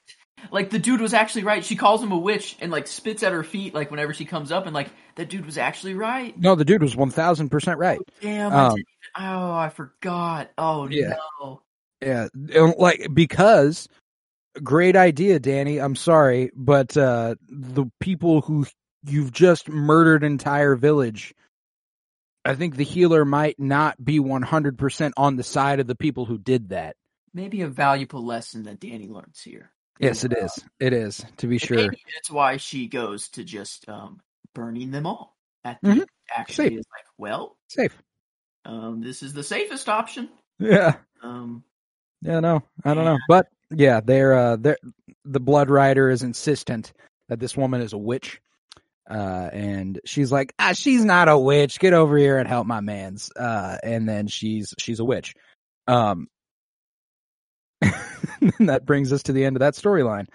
Uh, but we top off the episode in King's Landing, where uh, Lannister soldiers are completing their purge of Starks. Literally just going around killing every single one of them. Uh, this was the first time I was like, okay, Septa Mordane, you know what? You you kind of a real one. I didn't even realize it. I was kind of a hater early on in this earlier on in the season about the Septa who who helps out Sansa and Arya and like teaches them stuff. Um, the okay. the one who has the hat that looks like uh Now I got Olenna. Yeah, got it now. yeah. She uh, suspicious of her at first? I wasn't suspicious of her. I was just kind of a hater. Um, because she annoyed the shit out of me for like a couple episodes. I was just like, man, she's she's just too caught up in like the old ways, the way the old way of things, and like she's she's bothersome. And but you know, whenever they hear the fighting, and she's like, Sansa, go to your room, and she just she walks straight into it. She's like, you know what, this is it for me. But I I kept Sansa safe, and that's cool. I was like, okay, you know what, I didn't give you enough credit. I, Yeah, I I was- I'll I- my I words here. That impression of her at first because she was like, um, Sansa was just being a dick to her. Like, Oh like, yeah, oh, actually, I don't care. Like literally, like she was like, "Where were you from?" You know, and then she goes into the story. It's like, "Oh, Oh wait, I realize." I don't give a fuck. Yeah, it's like, "Oh my, fuck, shut the fuck up, Sansa." Is like honestly what I get, and like I just felt bad for her. For uh, Yeah. what is what is the Mordane? What what's Septum the, Mordane. Mordane? Yeah. Um, I don't know. I, I felt bad for her more than anything. So Yeah, right. kind of like her badass moment was like, yeah, she she really she owns this shit. She like- really does. But uh, when they are uh, confronted by Sandor Clegane, Septa Mordane tells Sansa to go ahead and run and lock herself in the room while she stays to confront them. However, Sandor later on finds Sansa and takes her into custody. Uh, more Lannister guardsmen in the meantime, led by Sir Meryn Trant, which I don't know that I've ever really realized that Sir Meryn Trant is the one who kills Syrio. This is the man Arya stabs in the eyes and uh and later like later on in the show when she's in the uh brothel selling oysters, clams and cockles, she stabs him in the eyes. He's on her list and she's like, "Oh yeah, it's my time to fucking strike." Uh I didn't realize he did this. "That's awesome." Yeah, uh, because at the end they don't necessarily show that he's dead. You know, like it, like it, you leave with the the cliffhanger, like he could be Yeah. alive. But it's like, it's like, nah, man. Like that's I mean, it's probably dead. I like the idea that he might be the the faceless man, though. Like that's one of my favorite theories. Um, that he could be that he could be the faceless man that trains Arya later on.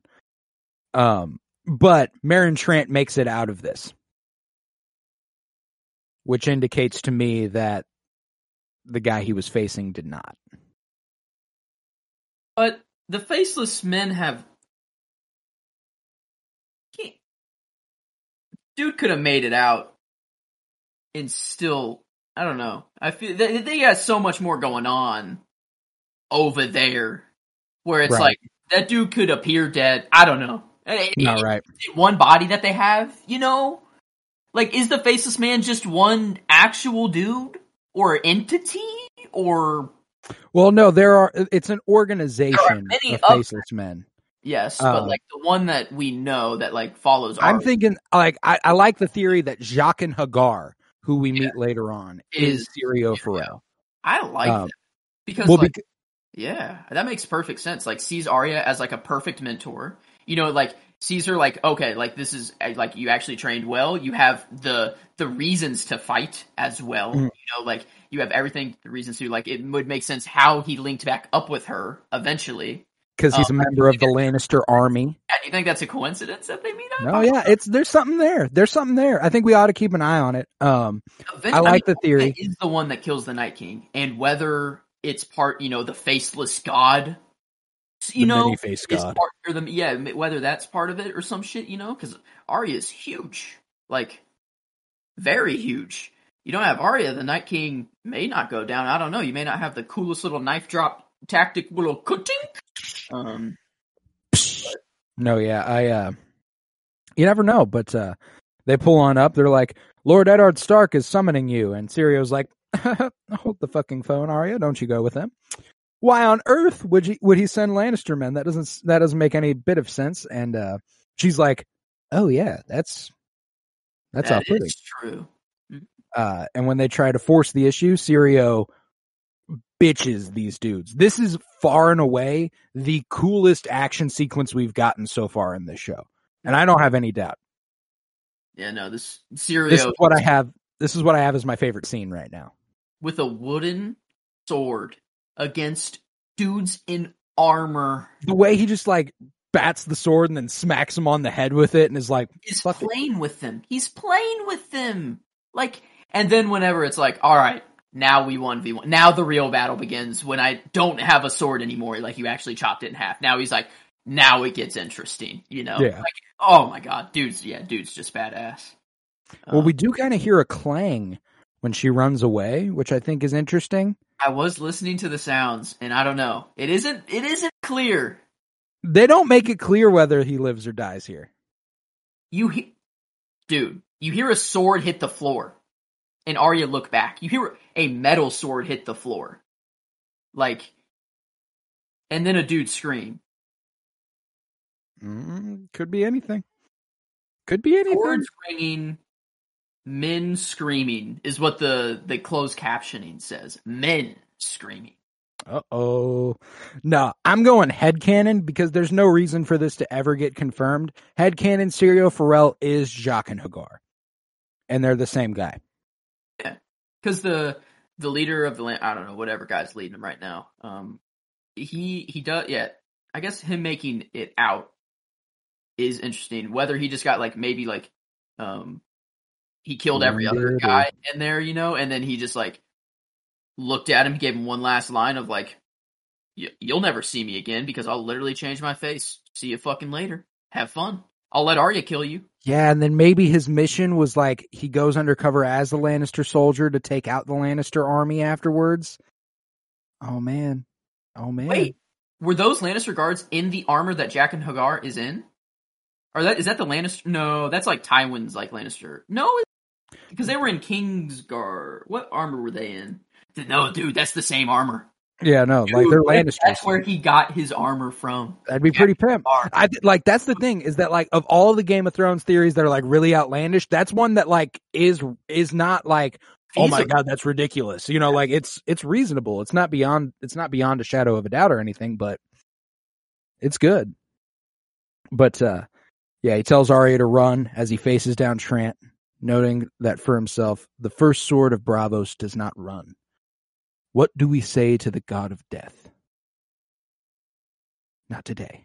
And she runs, which is a perfect parallel to what she does later on in season eight when uh, the red woman asks her, What do we say to the god of death? And she says, Not today, and then runs away. Uh, just immaculate, immaculate storytelling. Arya is going to be a fucking great arc to watch over the course of this. But uh, she runs to the stables where the men waiting with their baggage were supposed to be uh, to take them to the ship for Winterfell, and the men are dead. But she finds her sword, needle, in the bottom of the trunk, uh, and Arya then starts to leave the stables. Um, and uh, that's when a stable boy tries to grab her.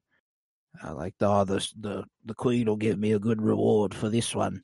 Arya turns around, and I don't think she meant to, uh, but it just kind of, she turns around with the sword in hand. It's not a toy and accidentally stabs this man or this boy straight through the stomach and uh kills him. And she's like, "Okay, yep, I run. I'm running away. That's it for me." I don't know. she kind of looks at it like, "Oh, I really didn't know. Like, I've been practicing with wooden swords this whole time, and like, I really didn't fully understand the danger of my sword. Maybe, like, I think because she sta- she kind of like pulls it out, like, oh wait, oh, Yeah, she's like, I actually just "Oh." killed this dude. I think Like- I think what kind of scares her is how easy it was. Like she Hmm. she just kind of did it and was like, "Oh, wow, yeah, this isn't a toy, huh?" Jon and Ned were right. Uh, that, yeah, that that's that's de- yeah, I like that. It's like um showing her the the true power of like what you know, like wooden Yeah. swords is one thing. She she got all the technique and stuff down, but now that she has like the actual power to do it, and it's seen like it's like butter. You know, it was like yeah, it was effortless, like just a soup. Like for her, that's like a perfect like weapon. yeah, that's a perfect weapon for her. It's one hundred percent. Uh, but Varys next up visits Ned down in his cell in the dungeons, and he is uh, incredulous that Ned warned Cersei what he was going to do. He was like, "Now, what possessed you to think that was a good idea?" And Ned's like, uh, "It was the fucking the, the mercy. Like I, I, I, I offered her mercy, and she didn't take it. Uh, Robert would have killed them if he'd known the truth." And Varys is like uh, your mercy is what killed the king. And Varys tells him that uh, Catelyn no longer holds Tyrion, so you're fucked. Uh, and Ned's like, well, if that's the case, slit my throat. Be done with it. I'm done. I'm dead. I am as good as dead. Not today, my lord, he says. Varys, in response, literally, not today. Right after we hear what, Yep. like, and I was like, oh, dude, that's like, That's so on purpose. Like Not today, No. my lord. And then another candidate for my favorite line was right here when Ned asks him, Who do you truly serve? And Varys goes, The realm, my lord. Someone must. oh dude. Yeah. Um Like Varys So is a Varys is a real one. Yeah, and, like, and I- Ned, I loved how Ned was like, "You stood there while my men were getting slaughtered and, and did nothing." He's like, "And I would again." He's like, I would "I do was- that shit again, bro. What do you I want was- me to do, yeah." Ned? Are like, you I a fucking unarmed. dummy? Yeah, he's like, "What the fuck was I gonna do?" Like Varys, That- like I like that Varys is like he has all the honor that Ned has and common sense to go with it. Like if Ned sees all that going on, yeah, he goes ahead and tries to fight them, and you know what he does? He dies. He's outnumbered. Like that's Yeah. the things honor will lead you to do will get you fucking killed sometimes. And Varys recognizes that and knows what he needs to do. The realm, my lord. Someone must. He's so Uh, he is just such a cool character.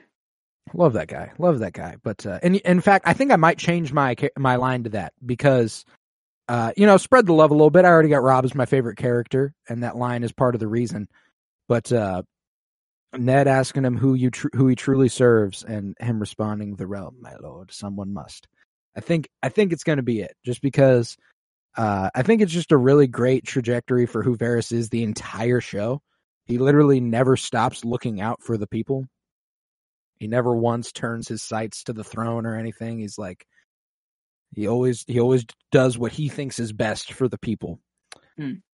Uh, Varys. but next How up, is Varys spelled? V A R Y S. That's right. A. That the E just wasn't looking right. You know, I had I had an Mm. E. Um, but okay, that's good. I might switch. If it was Mine- an E, he might be a Targaryen. Ah, that is true. Um, that would be an interesting line there. But um, I I either have my line as either one that's coming up that hasn't been said yet, or I might switch it to the Robb line. Yeah. Um, if I'll have to debate when the line comes up though. Um, it's coming up here soon. Though, but But uh, next up, Cersei and the remainder of the small council, comprising of Grand Maester Pycelle, Varys, and Littlefinger, summoned Sansa to inform her that her father has been arrested for treason. And Sansa's like, "No, it isn't possible. He wouldn't do that. He's a good man. He's good." And uh, they they manipulate Sansa into writing a letter for her, uh, writing a letter to her brother Robb, asking him to bend the knee peacefully to Joffrey. They add that Ned's fate may depend on what his son and the Northern Lords do. And Sansa's like, okay, I'll do it. Stupid girl with stupid things and stupid. Like, I, I, my favorite thing Sansa does is say stupid. that is a good. That's that is. I don't know. She You does say it very girl. distinctively. You're right. Yeah. Stupid.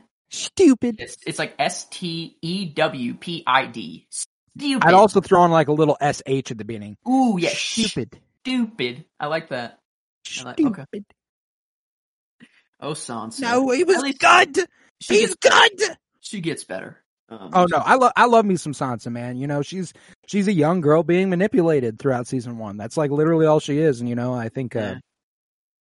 I think she catches a lot of shit for that. But uh like being a thirteen or fourteen year old girl uh in or thirteen or fourteen year old child in general. which is now the queen. Out of nowhere, you went from living in Winterfell to being the queen with your father being in jail and your sister with no the fuck you have no idea where your sister is. Your other bastard brother is at the wall. Um, your other brother's a cripple, and your other one is going off to fight war. Oh fuck! Like holy shit, Yep. she has no one. She Yeah. has no one. Um, But yeah, I'm surprised it hasn't come up yet that uh is it this episode where Cersei's like uh well she is the daughter like Pycelle's like the daughter of a traitor is not fit to be the queen of the realm. Yes, uh, I think it it comes up like at at the end of the episode whenever she's like in the throne room. She walks into the Mhm. throne room and then they confront her. Basically, she Gotcha, she like gotcha. begs. She's like, "Have mercy for my father." Yeah, that's like, right. That's that right. scene. All Yeah. right. But uh later on, King Joffrey is holding court in the Red Keep where Janos Slynt, commander of the City Watch, is made Lord of Harrenhal as a reward for his loyal service. I cannot for the life of me remember how this guy ends up at the wall. Um, and I don't want to look it up or anything. I want to find out organically because there's not a lot of stuff in this show that I don't remember. Yeah. Um, and the fact that this dude's getting Lord of Harrenhal, I'm like, how the fuck does he end up at the wall? Um, Mm. but uh, Whenever Cersei- uh, Sansa walks into this room, it opens with Sansa walking into the to the throne room, and it focuses on some dude that looks at like stares at Sansa, dressed in green, like Hightower green. hmm, Um, and I don't know, it just it looked like the camera really focuses on him for some reason. Hmm. Um, if you if you Curious. have the episode, yeah, like episode open, it's it's like 52 30 like 52 30 seconds for I don't know why, but it's like 30 seconds. it's very Hightower green. Um, it's right after Varys talks to Ned, um, and he leaves. Um, and then yeah, Sansa's walking in, and right at yeah, 52 29, 52 30. It's like this dude just like gets in front of Sansa, stares at her, and then like lets her by. And then like I don't know, just like just a very strange. I think it, it might just be like the the green. I think is all it is. Is like the high Gotcha. tower. It's a, it's a Hightower that's wearing green, signifying that war has started. Um, yeah, let me. Uh, I think was let me, was I'm the taking point a of it. look now. But it is. I don't know. oh yeah, just I see. I see what you're talking about. Um, yeah, I don't know. Weird. He looks Curious. like my high school physics teacher, like almost exactly.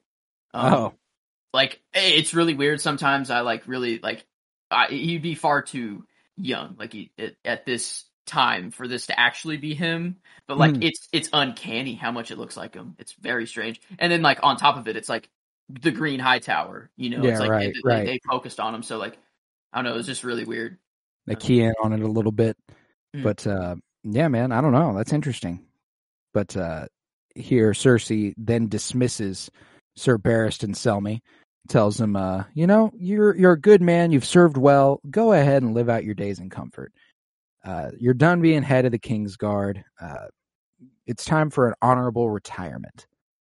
Uh, and Selmy's like, "Um, that's not how this works. I serve until I die. That's my oath. That is what I intend to do." And Joffrey says, "You're too old. You weren't able to protect Robert, were you?" And Selmy is like, "You know what? Fuck you." And she's like, "Yep, the Lord Commander will now be Jaime Lannister." and he's just like, "The man who put his sword in the king's back. This doesn't make any sense." And Varys announces that Selmy is to be given a castle and land in, recogni- in recognition of his years of service, and uh, and the the knight is like, ah, so a hall to die in and men to bury me. Uh, he removes his armor, throws his sword at Joffrey's feet, and stating that he could kill all five of the other Kingsguard present with ease. yes there is my line. Um if it is not the Robb line it would be even now i could cut through the five of you like carving a cake. Here boy melt it down and add it to the others. And like he just walks out and i'm like you know as going out you could have just accepted your castle and and gone with it but like he says like i am a knight i will die a knight and then he says that and it's just like oh, and he okay. and he does. That's what's that's what's really cool about Barristan Selmy's arc over the course of the show too, is that he dies a knight. He dies protecting his his queen from the Sons of the Harpy, and he does cut through like thirty dudes like cake v- versus just him. He is It's like that it's like him and Grey Worm versus thirty dudes, and that's Yeah. it. i'm a knight i will die yeah that's that's my line um No, that's so fucking hard. It's so hard. I'm a knight. I Uh, will die a knight. Even now, I could cut through the five of you like carving a cake. And Mm. he does prove it. So, dude has receipts. Do. Um, You even, even the war stories that he was telling with Jaime, you know, like even Jaime was like, "Dude, yeah, that move you did, or that like, You're one of the goats. yeah, like holy shit, dude, I look Ned up to being you." like, And, "Oh, I'm glad we didn't face each other in the war. My children would be without a father. My wife would be without a husband. Like I'd be dead." damn, yeah, this dude. Uh, yeah, it- how old is he? He has to be like sixty Sixties at least. and still with it. That man's a badass. I love Barristan Selmy. Uh, but Sansa then approaches the approaches the king, goes to her knees and uh, begs for her father's life, claiming that the medicine he was taking for his injured leg was responsible for his treasonous talk. You know, he was given milk of the poppy by Maester Pycelle. Please forgive him.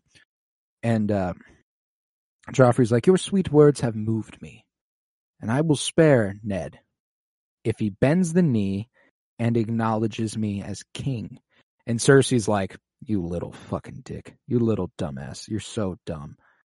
Like, I love the way that, like, Cersei's just like, God, you suck at this. But, you know, Joffrey's little hubris is like, Come on now. What really sucks is that he does. Yep.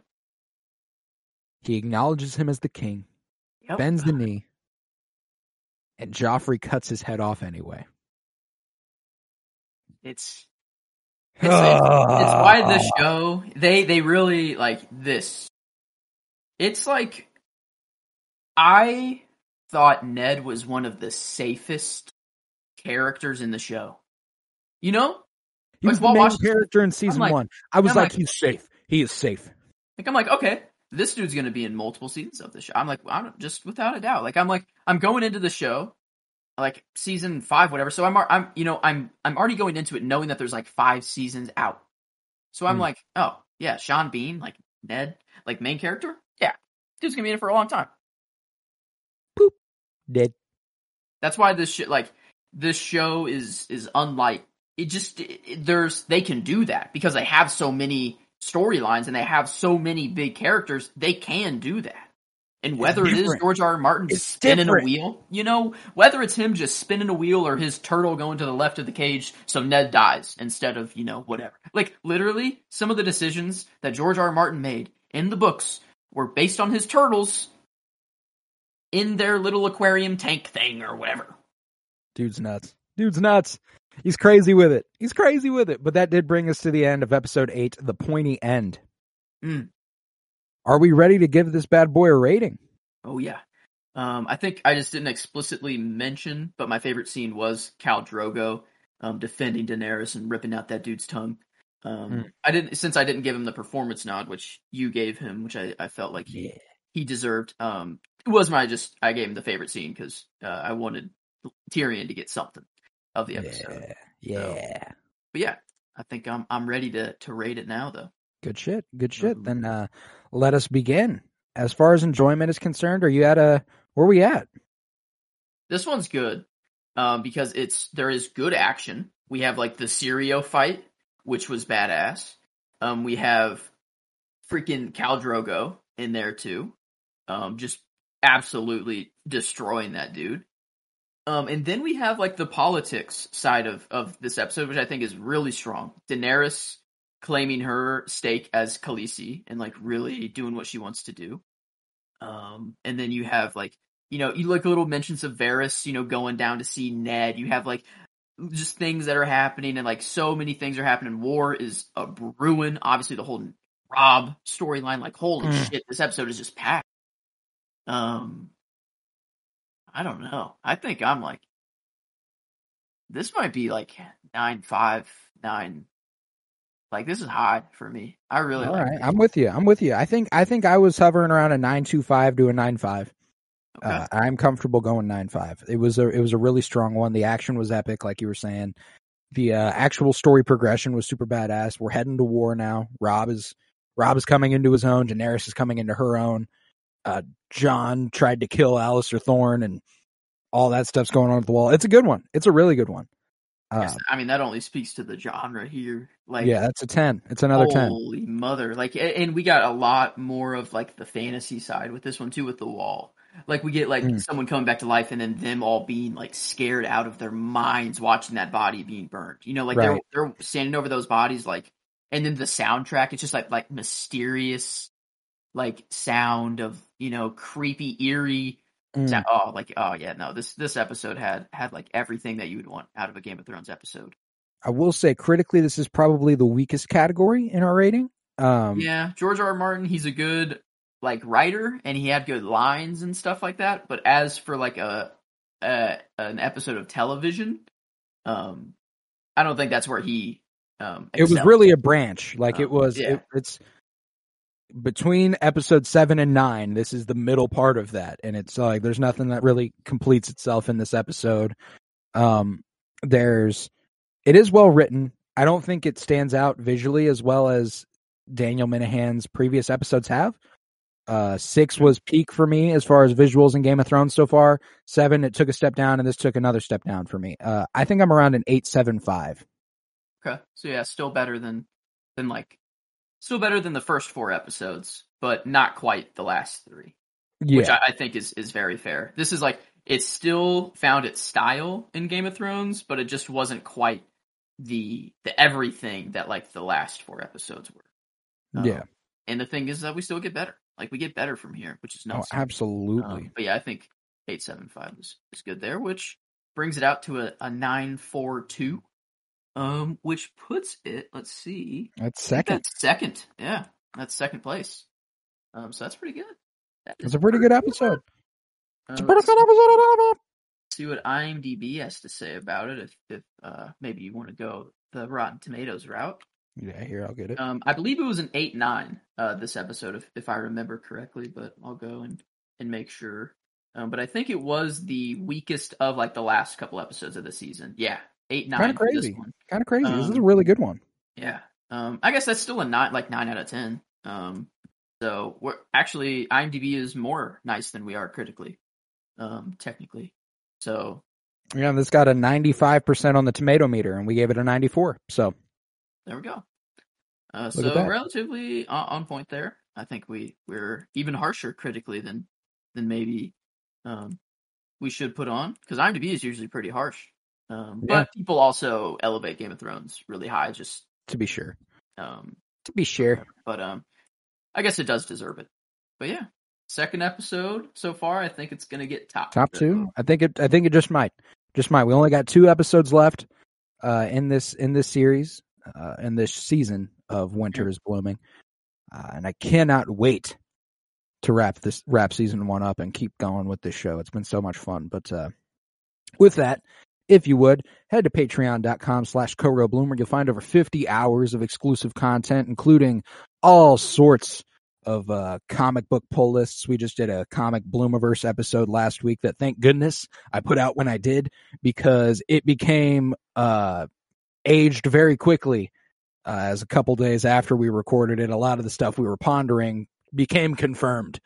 Uh, Yeah. But, oh well, uh, it was fun at the time. You know, we had it we had was, our and we got it out in time. The patrons they got it. They got it in time. Uh, but uh, yeah, so head over there for three bucks a month. You can support the podcast, and it's a huge help. Uh, we appreciate it greatly if you would. Head to Twitter, follow at Penny Bloom Pod, follow on Instagram at Penny Bloom Podcast. Remember to leave a five star rate and review for your boys. That helps the podcast like crazy when it comes to like search metrics. Everything you look up on podcasts, like Apple Podcasts or Spotify, is based off how many ratings it has. That's how high up it like that's how everything is ranked. Like top result is the thing with the most ratings. So come through and rate the podcast for us. That'd be huge. Uh, even if it's not going to be five stars, the interaction is helpful. Um, but we'd prefer you didn't go much lower than four. Um, nice to us. please. Uh, I was Colton Robertson. I was joined by Joseph George. Thank you very much, homie. Well, thank you for having me. It was always a pleasure. Oh, and it is always a pleasure to have you. Happy Hanukkah to all our Jewish listeners. So happy, uh, so happy, happy holiday for you guys. Uh, Mhm. should be a should be a good holiday this season. Uh, remember, peace, love, and bloom. And I serve the realm, my lord. Someone must.